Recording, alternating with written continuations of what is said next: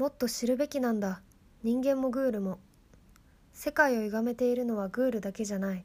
あなたもだ。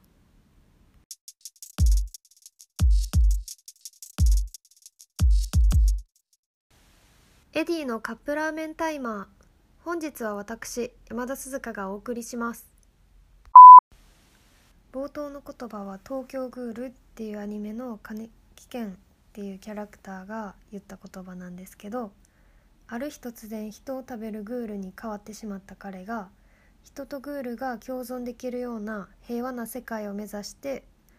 放った言葉です。なんか最近アニメ見ててふと思ったんですけど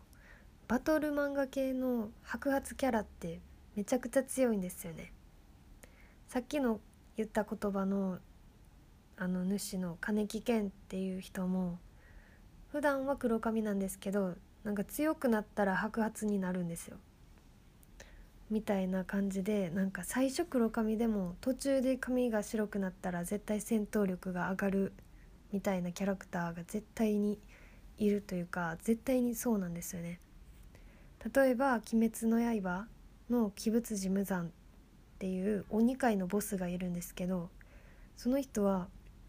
心臓が7個あって脳みそが5個あります。しかもその心臓と脳が破壊されても分裂体がなんか1800個ぐらいに分裂してまたなんかそれが集まって生き返るみたいなそんな設定があります。とかあとは孫悟空もそうなんですけど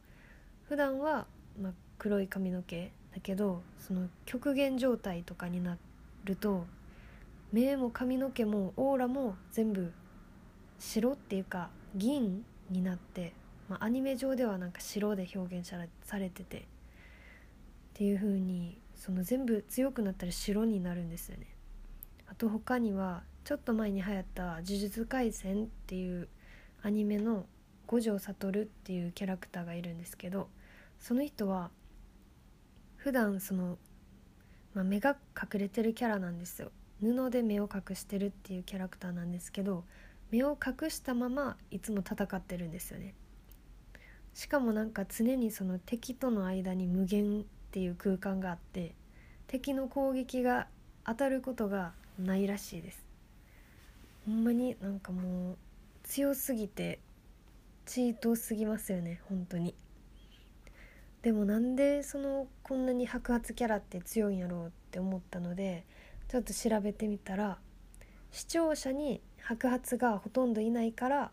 一般大衆とはかけ離れた強い存在だよっていうことを描写する簡単な方法が髪を白くすることっていう考え方があるらしいです。あと他とかはその珍しいから希少価値のあるものとして捉えやすいとかそういうのがありました。まあ、いずれにせよこのキャラは最強なんだってことを視覚的に分かりやすく伝える方法としての最善策が